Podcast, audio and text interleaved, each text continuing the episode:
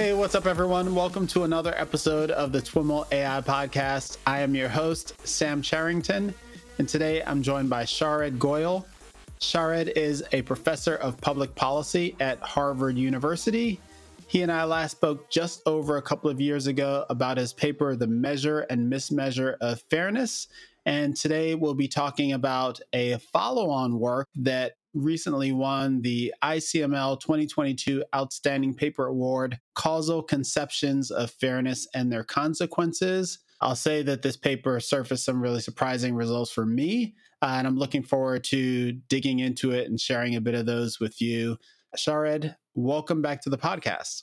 Thanks, Sam. Thanks for having me back. Awesome. For those who didn't catch our last conversation, how about you spend a little bit of time introducing yourself and talking about how you came to work on understanding machine learning and fairness and their intersections? Yeah, so I've had a pretty roundabout path towards this. I'm, a, I would say, recovering mathematician. I did my kind of PhD in, in math many years ago, and then slowly drifted towards the policy realm over the last kind of 10, 15 years. And somewhere in between, started to think more seriously about discrimination in human decisions, and particularly in the criminal justice system. And then all of these discussions about algorithmic fairness, not just you know, discrimination in human decisions, but how do you conceptualize discrimination fairness in machine systems has started coming to light. And that's where me and my collaborators came into this kind of emerging area and debate about how do we conceptualize discrimination? How do we measure it? How do we design more equitable systems? Mm-hmm.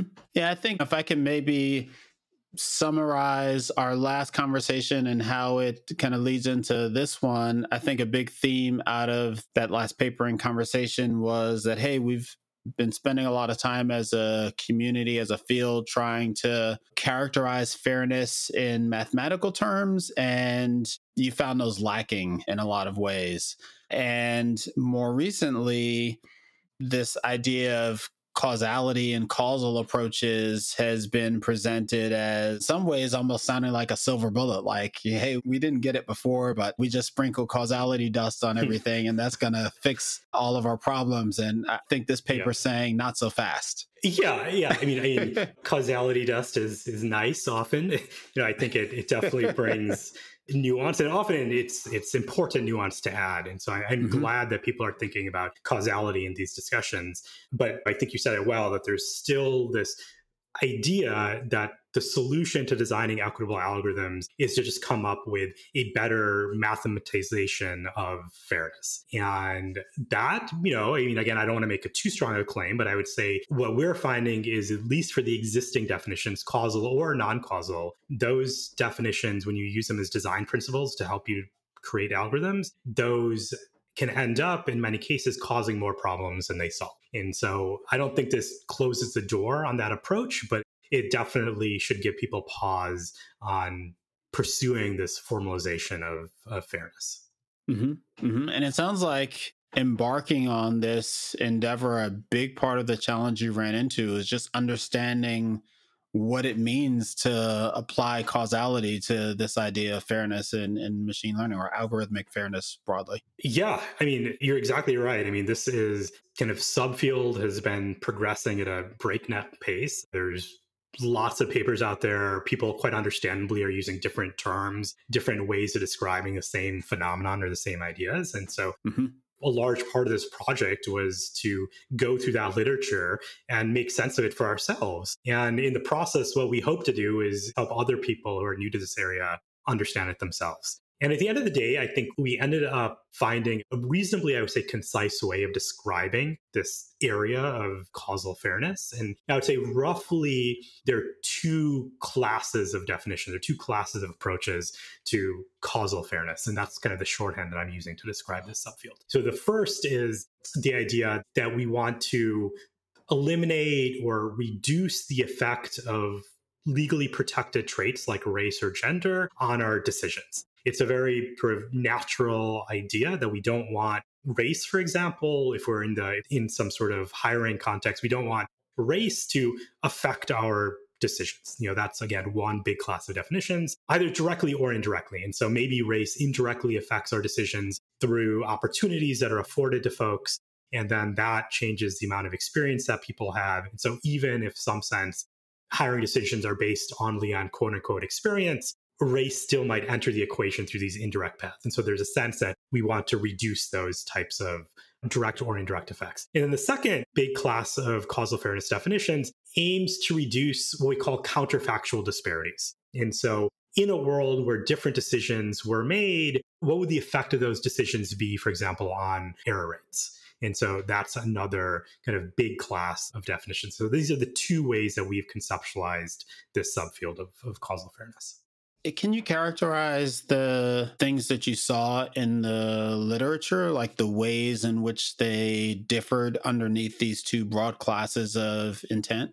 Yeah. So even saying, what does it mean to limit the effect, the direct or indirect effect of race on a decision, that statement is very, very hard to make precise. Mm-hmm. And so there are many reasons for that. I mean, one is this kind of mantra of no causation without manipulation, this kind of famous statistical mantra. And the idea there is this kind of point to this fact of if I can't manipulate something, what do I even mean to, when I say the cause of this thing on something else? And so mm-hmm. in our setting, what does it even mean to say the cause of the effect of race on some decision? How do we manipulate race? And that is not a thing that we can easily manipulate. Mm-hmm. And and so even saying what are we talking about when we're talking about the effect of race, that's kind of a big open question. Now, even if we were to say, okay, let's let's pretend we understand what that means, and we might pretend we understand what that means by saying there's these kind of famous audit studies that say, well, the way we're going to manipulate it is by changing somebody's name. We're going to imagine an employer or someone who's screening CVs, and we can say well, we're going to change the name on a somebody's CV. The only only thing that the employer gets to see is a CV, mm-hmm. and we're going to change the name to suggest to the employer's mind, in the employer's mind, that this person is black or white, for example. Yeah. And then if we see differences in decisions, we're going to say that, well, this is what the effect of race means it's really the effect of a name change on the perception of race, which again induces this change in the decision. But that's at least one way of narrowly describing what we mean there. Mm-hmm. Okay, so we there, there are ways that we can understand what is the effect of race, at least if we kind of suspend a little bit of disbelief and kind of go down this sort of kind of accept these proxies. Yeah, accept these proxies. Yeah. So th- there's that. But now, what do we mean when we say let's limit the indirect of effect of race through certain paths.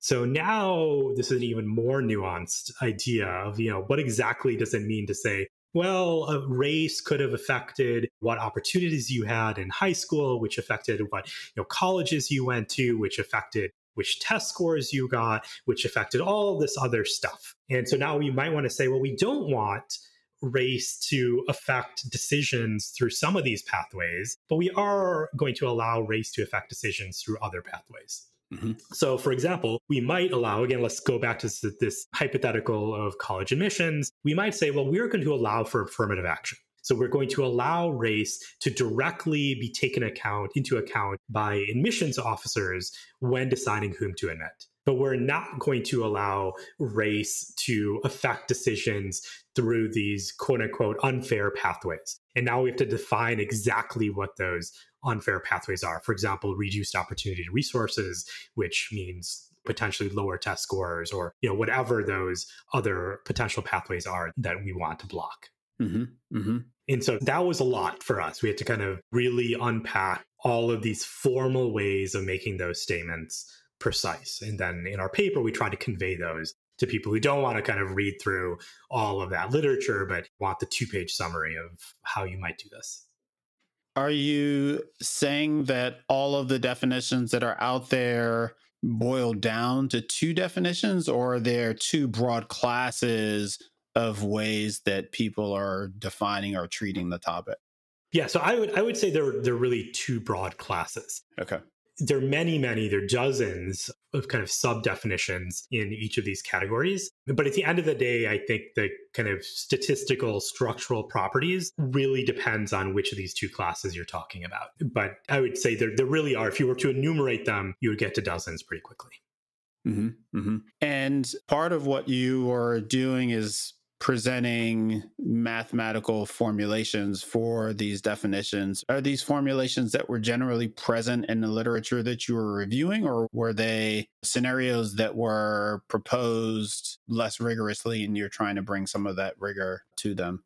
I would say a little bit of both. I would say maybe 80% they were already out there mm-hmm. in various, you know, using various notation and kind of various setups. And so we definitely tried to consolidate these, put them on a common footing, and then present them all coherently. And in the process, I would say we did clarify some of these definitions and hopefully make them a little bit more rigorous. But I'd say by and large, that part of the paper was bringing in these ideas that other people had put out there. And so, you know, these could be extended in various ways, but we were really trying to represent what other people had already said rather than introduce our new conceptualizations of these ideas.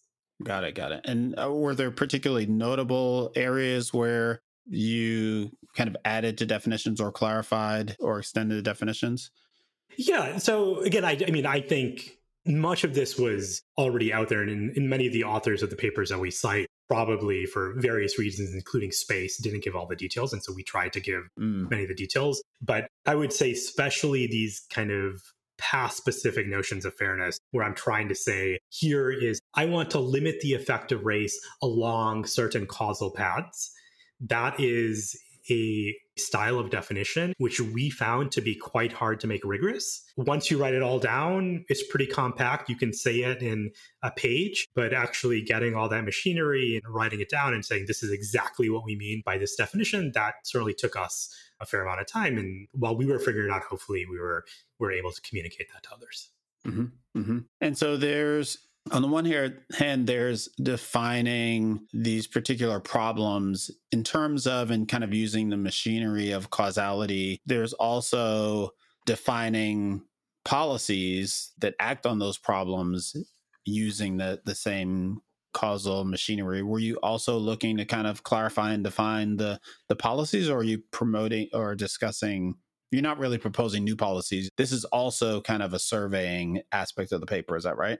So i think this is a really good distinction that you're they're raising. I mean there's there's a use of causality to define various mathematical notions of fairness. Mm-hmm. and then there's this way of of using causality that is core to how we're thinking of this project of saying you a policymaker need to do something and now the way I think about that is you're asking what is the causal effect of implementing a certain policy on the world? Mm-hmm. And so, again, using this kind of idea of admissions, college admissions, we can say if I were to admit students according to this policy, what would happen? What would the demographic composition of my class look like? You know, what would the graduation rate look like? Yeah. What would the world very broadly look like? Is there a notion of a causal policy, or is it rather a causal approach to analyzing the impacts of a policy? Yeah, I, w- I would say the latter. Yeah. And so I would say here it's what is the causal effect of implementing a policy? Yeah. And here, this is a very different style of reasoning than one that we regularly see in computer science. It's very kind of, I would say, an economic style or a policy style of reasoning where you have a menu of options and we can say we can do A, B, or C. What is the world going to look like, or what do we think the world will look like under each of these potential policies that we could implement? And that's very different from, I would say, the style of causality or the use of causality in creating these algorithmic definitions of fairness. Mm-hmm. And you mentioned this distinction between the way causality is treated in economic and statistical contexts and kind of computer science and algorithmic contexts. Did your review kind of focus on or find more of one or the other or yeah, I mean, I would say, you know, our perspective was really coming from the policymaker of saying we would like to design a more equitable world, whatever that means. It's a hard, amorphous concept, but that is what we are going for. And so the pertinent question to a policymaker or to a set of stakeholders is what do we do? Mm-hmm. Now, that is our kind of overarching perspective when we're coming to this problem. I would say the use of causality in the formal definitions that we're reviewing are not asking about the consequences of implementing certain things. They're really saying we want to procedurally reduce the impact of race on certain decisions. You know, that's kind of roughly what that style of computer science algorithmic fairness is doing, or at least one broad class of things that's happening there. And the key distinction is that one is procedural. This is the computer science notion of it. If you want to be philosophical about this, you know, sometimes it's called a deontological perspective of saying these are rules. There are certain mm-hmm. things that we think of as being good or bad. And we might say that it is bad to allow race to affect decisions through certain pathways. And then there's this alternative consequentialist perspective of saying the procedure is really only important to the extent that it brings about good outcomes. And that's where we were really coming from. And we're saying we want to create this, we care about certain outcomes being equitable. Yeah. And what we found that was quite surprising is that by constraining yourself procedurally to certain kind of definitions of fairness, even though on the surface they might seem quite reasonable, in fact, those constraints are so strong that almost always, in a kind of rigorous sense, they would lead to bad outcomes. Mm-hmm. And so there's this dark tension between process fairness and outcome fairness Mm. And in general, I think, you know, in the criminal legal system, this is something that often comes up. And, and I think there's a lot of nuance in whether or not you want to favor a quote unquote fair process or a quote unquote fair outcomes. Here, the process, in my mind at least, was unintuitive enough that I would prefer having better outcomes rather than saying, let's equalize error rates or something like this, where it's unclear to me, why do you want that thing? Like, presumably you want that thing because precisely it leads to these better outcomes. And to the extent that it doesn't lead to these better outcomes, maybe we should revisit those definitions, those rules that we bound ourselves to at the beginning. Yeah, and this was a big result in the paper. Can you talk a little bit more about how you demonstrated that? And it sounds like you did so both through experimentation as well as kind of mathematically that these process definitions were insufficient relative to the outcome definitions. Yeah. So the way we did that is that we kind of use this idea of Pareto dominance, which is popular in the economics literature. And roughly this is saying you imagine you have a set of stakeholders. Mm-hmm. You know, to ground everything, let's go back to our kind of college admissions example. All of what we wrote in the paper is quite general, but I think it's helpful to keep things grounded with this one example. And so imagine we have an admissions committee and they all have different preferences, but they agree on two things. So they agree that they want to admit students who are likely to succeed in their program. And so you might operationalize this by saying that they have a preference for people graduating. That's like one way to say that that we can operationalize success. And the second thing that they agree on to some extent is a preference for diversity. Mm-hmm. And but they disagree on the extent to which they're willing to trade these two things off. Mm-hmm. And so some people are saying, okay, it's like we really want to prioritize one over the other. And other people say, no, let's not really, let's kind of, we really mostly care about one and not the other. And so we have this kind of, I would say, realistic scenario of stakeholders who have differing opinions, but they're kind of reasonable in the sense that their their preferences aren't all over the place. They kind of have rough alignment on these critical dimensions. And so now what we say is that I'm going to, in some sense, randomly draw a state of the world for you. And so, what does that mean? I'm going to kind of, you know, tell you sort of the relationship between demographic groups and all these covariates that are observable and everything that admissions committees can make their decisions on. And there's kind of this infinite dimensional space of distributions that I can consider. And we're saying just pick some of these things randomly. And our result, in a nutshell, is saying almost always, no matter what state of the world you randomly draw, if you were to limit yourself to these causal definitions of fairness, the policies that will result, the only policies that satisfy your causal definition of fairness will be Pareto dominated, meaning that everybody on the admissions committee will think it's a bad idea.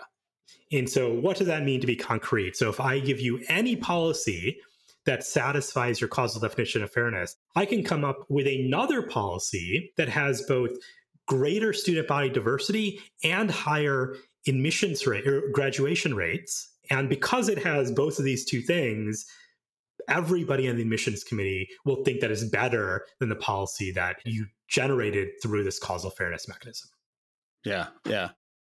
With that result in mind, you're kind of suggesting here that these causal, these policies created in the context of causal definitions are suboptimal broadly. But we've talked about all of the work that's gone into these causal policies. Yeah, certainly those folks thought they were onto something. Like, what light does your result shed on all the results that you looked at when you were kind of coming up with your definitions? I completely agree that there's been a lot of effort, you know, probably thousands of hours, tens of thousands of hours of effort collectively going into this subfield of causal fairness. And, you know, I don't think that was wasted effort in any way. I mean, I think these are, this is an emerging field mm-hmm. and we have to learn and understand what we're doing. That's a messy process. And so, sure. It's, you know, in some sense, not at all surprising that our first stab at this is going to fall short. Mm-hmm.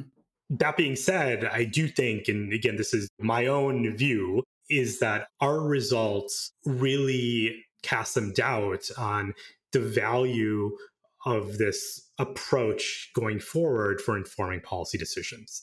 Now, I don't think that that's not a mathematical statement. It's not a formal statement. And I, I, would encourage other people who are interested in this area to continue pursuing it and to, to read carefully the literature, to read carefully what we've written and make up their own mind. But for me personally, having gone through that process, I do think there's a real risk of causing harm, particularly causing harm to groups that ostensibly we are trying to not harm by using these definitions if we were to go down this path of mathematizing fairness in these ways.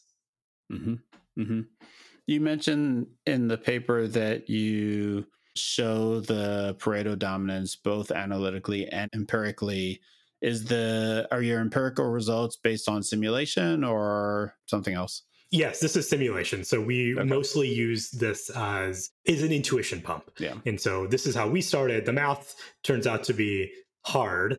And so this is the way that we started building intuition for the problem mm-hmm. is let's simulate things. And we hope that that approach is also illuminating to other people who are coming to this field.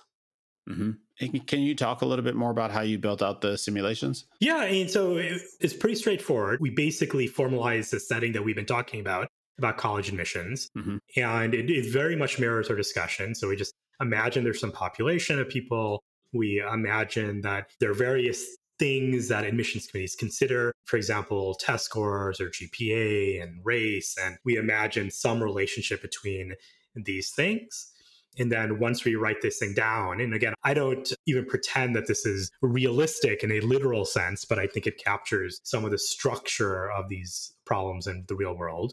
But once we write it down, then we can just kind of draw outcomes from this generative model. We can say, given that you observe these outcomes and you implement this policy that is derived through these causal fairness definitions, what would you get? How would that compare to things that you could do alternatively? And like I said, anything you do, you know, if you restrict yourself to the class of policies that are attainable through a causal fairness definition, you are guaranteed in a mathematical sense to have lower student body diversity and lower graduation rates than what you can do if you don't restrict yourself to that mm-hmm. class of policies, which to us was a kind of surprisingly strong result.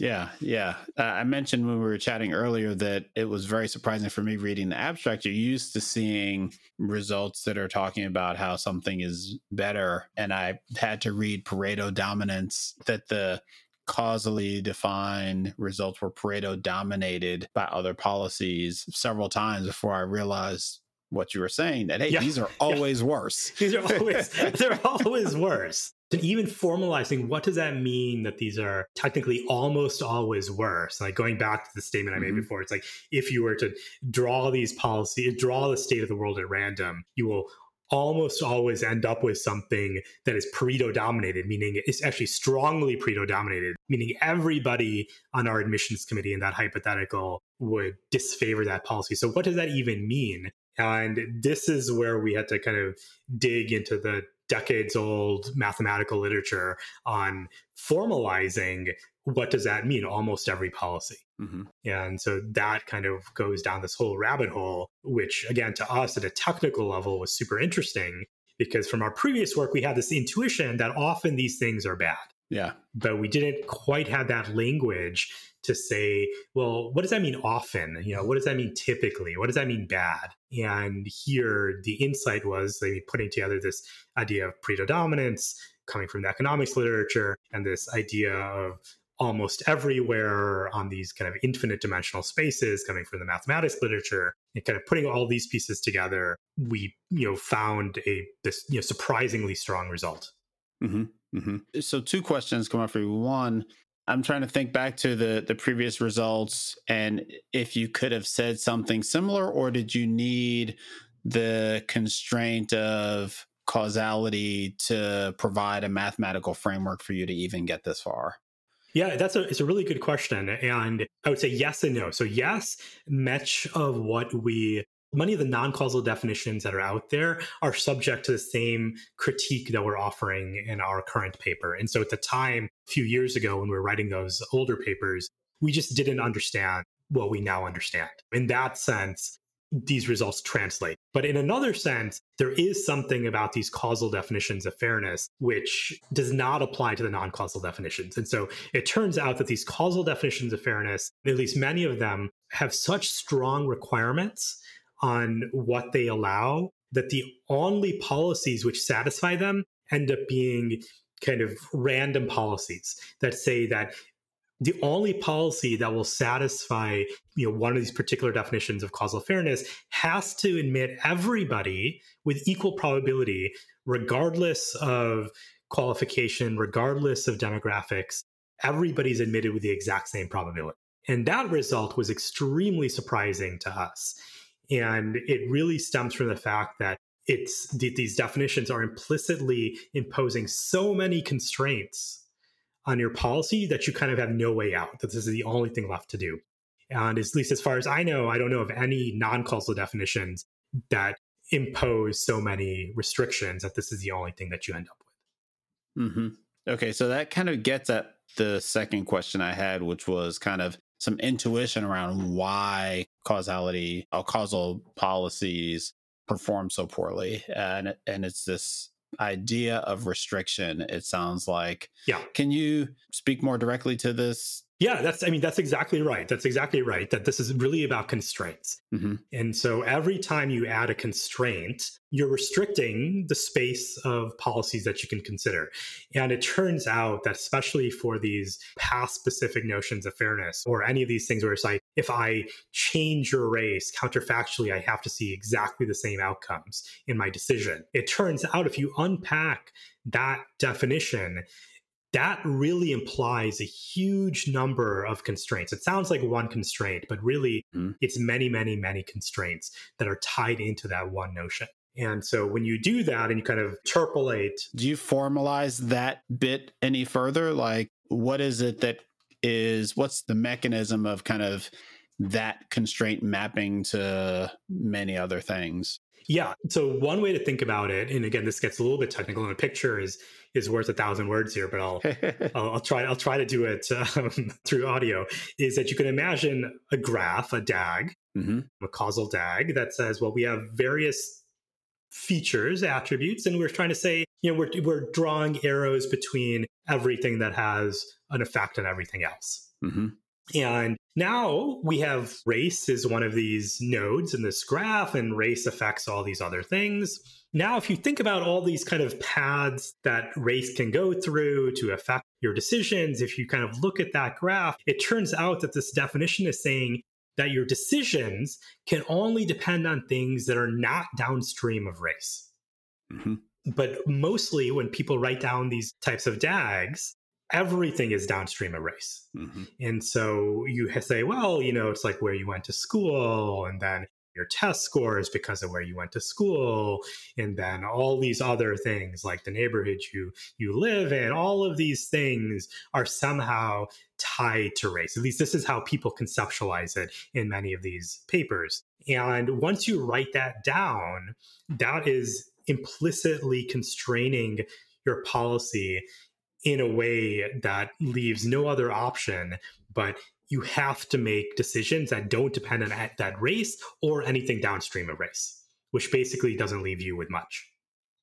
Got it. Got it. Is there a notion that makes sense of kind of rating or parameterizing, uh, less parameterizing than rating or categorizing, I guess, these causal policies based on their degree of constraint?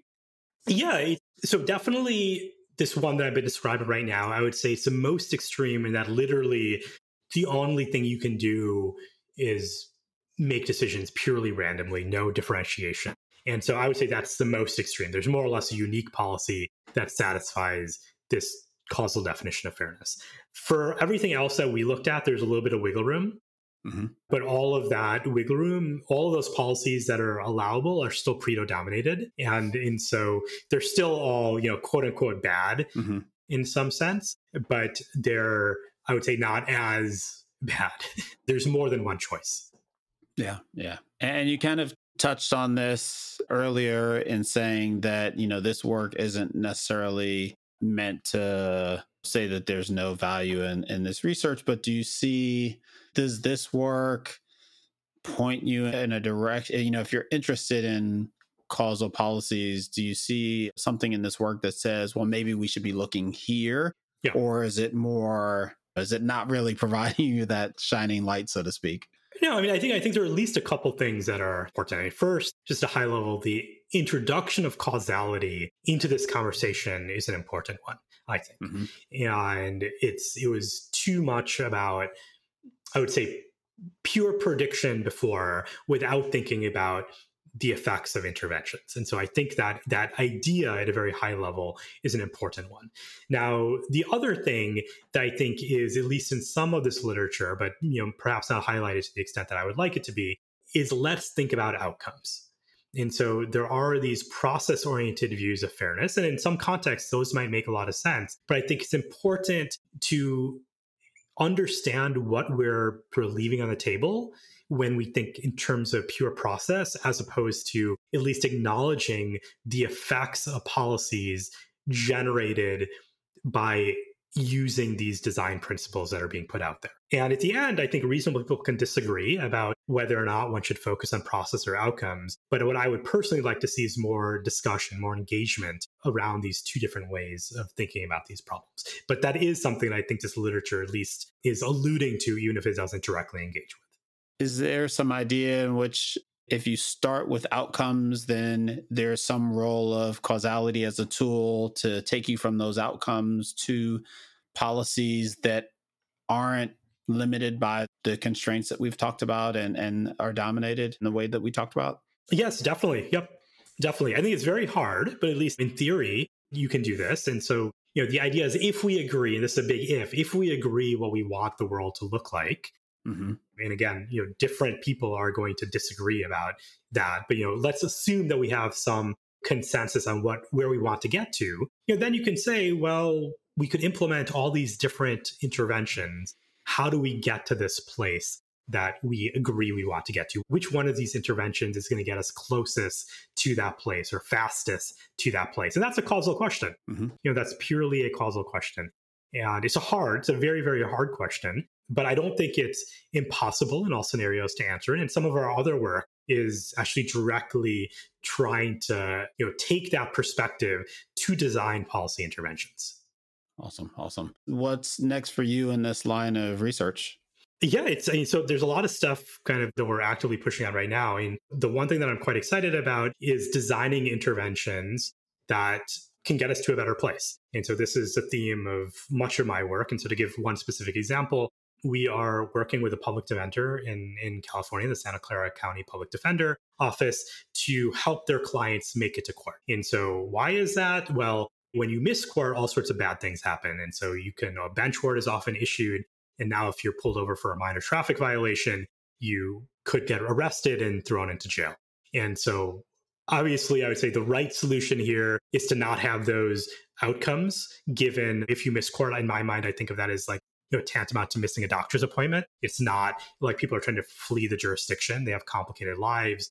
They forget about their appointments. All sorts of things happen. Yeah. And I don't think it's kind of it's not humane. It's not just to to lock somebody up for that. That's a harder policy discussion. And so the way that we're addressing it is we're saying, well, given that this is the way the system works, we're not happy with it, but given the way that this is the way the system works, let's try to help people make it to court. And so we're doing that through two different means where we're working to send out text message reminders so people can you know, help them plan. And we're also providing free door to door ride share from someone's home to court and back.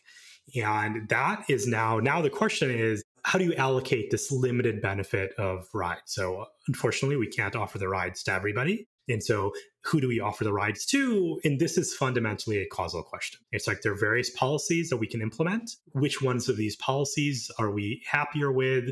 Which ones are going to get us closer to a world that we want to be in? Awesome. Awesome. Sharad, congrats again on the Outstanding Paper Award. That's huge. And it was great catching up and learning a bit about your latest work. Thanks. It's always fun chatting. All right, everyone, that's our show for today. To learn more about today's guest or the topics mentioned in this interview, visit twimlai.com. Of course, if you like what you hear on the podcast, please subscribe, rate, and review the show on your favorite podcatcher. Thanks so much for listening, and catch you next time.